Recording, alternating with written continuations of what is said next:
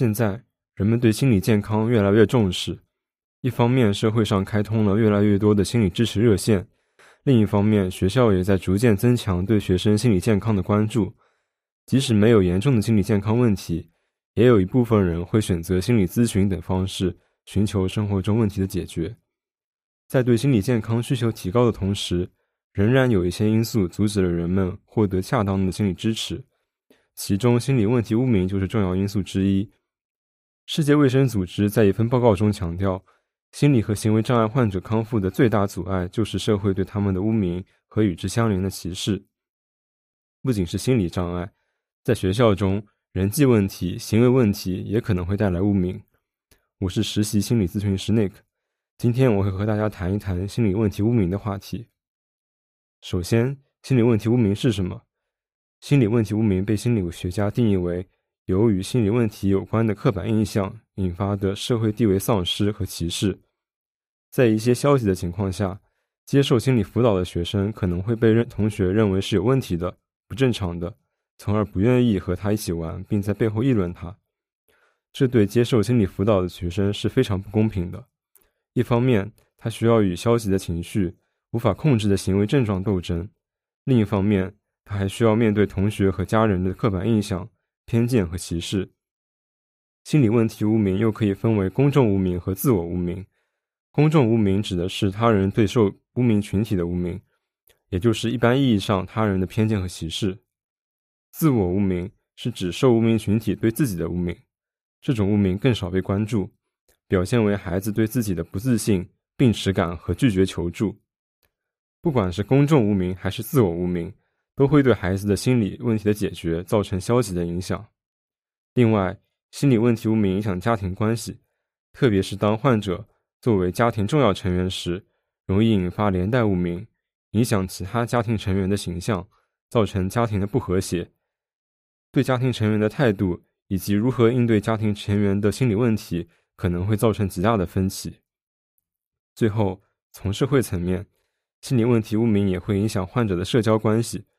如果往长期考虑，甚至会影响工作机会和新家庭的构建。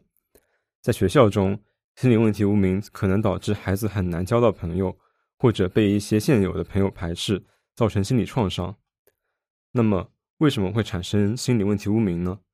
根据身份威胁理论，首先，污名通过歧视而限制心理患疾病患者接近重要生活领域的机会。直接影响他们的社会地位，地位的低下相应又会导致进一步的歧视。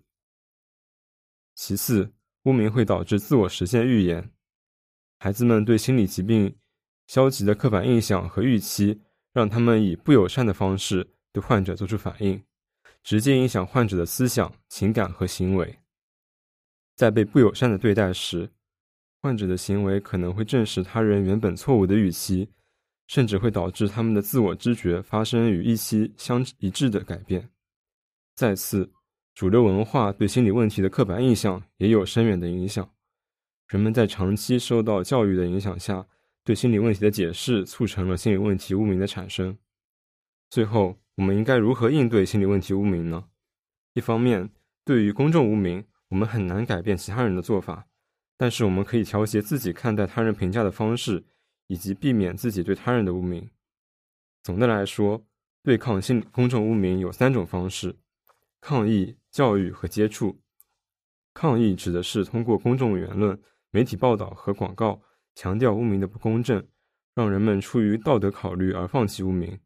但是这通常难以在日常生活中开展。教育指的是挑战有关心理疾病的刻板印象，消除人们的误解。我们可以和孩子一起观看一些心理健康相关的电影，例如《星星的孩子》《美丽心灵》等，让孩子意识到存在心理问题的人并不特殊，他们和普通人是一样的，甚至有他们独特的长处。最后一种方式是接触。如果孩子确实对心理疾病患者存在强烈的偏见，那么也许带孩子去医院的心理科观察过路的病人是一个有效的方法。当与真实的心理疾病患者接触时，他们可能会发现自己并不能区分他们与普通人，从而意识到自己错误的观念。对于自我无名，一些研究显示，成人的心理求助无名与专业心理求助态度呈显著的负相关。在儿童身上，我们也能观察到类似的现象。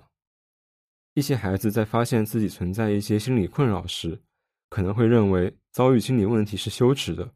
因为自卑而降低对自己的评价，认为是自己很差劲导致遇到的挫折，而遭遇的挫折又会进一步印证他的不合理信念，并且由于对自己的低评价，他们可能会认为自己是不值得被帮助的，从而拒绝向家长和老师求助。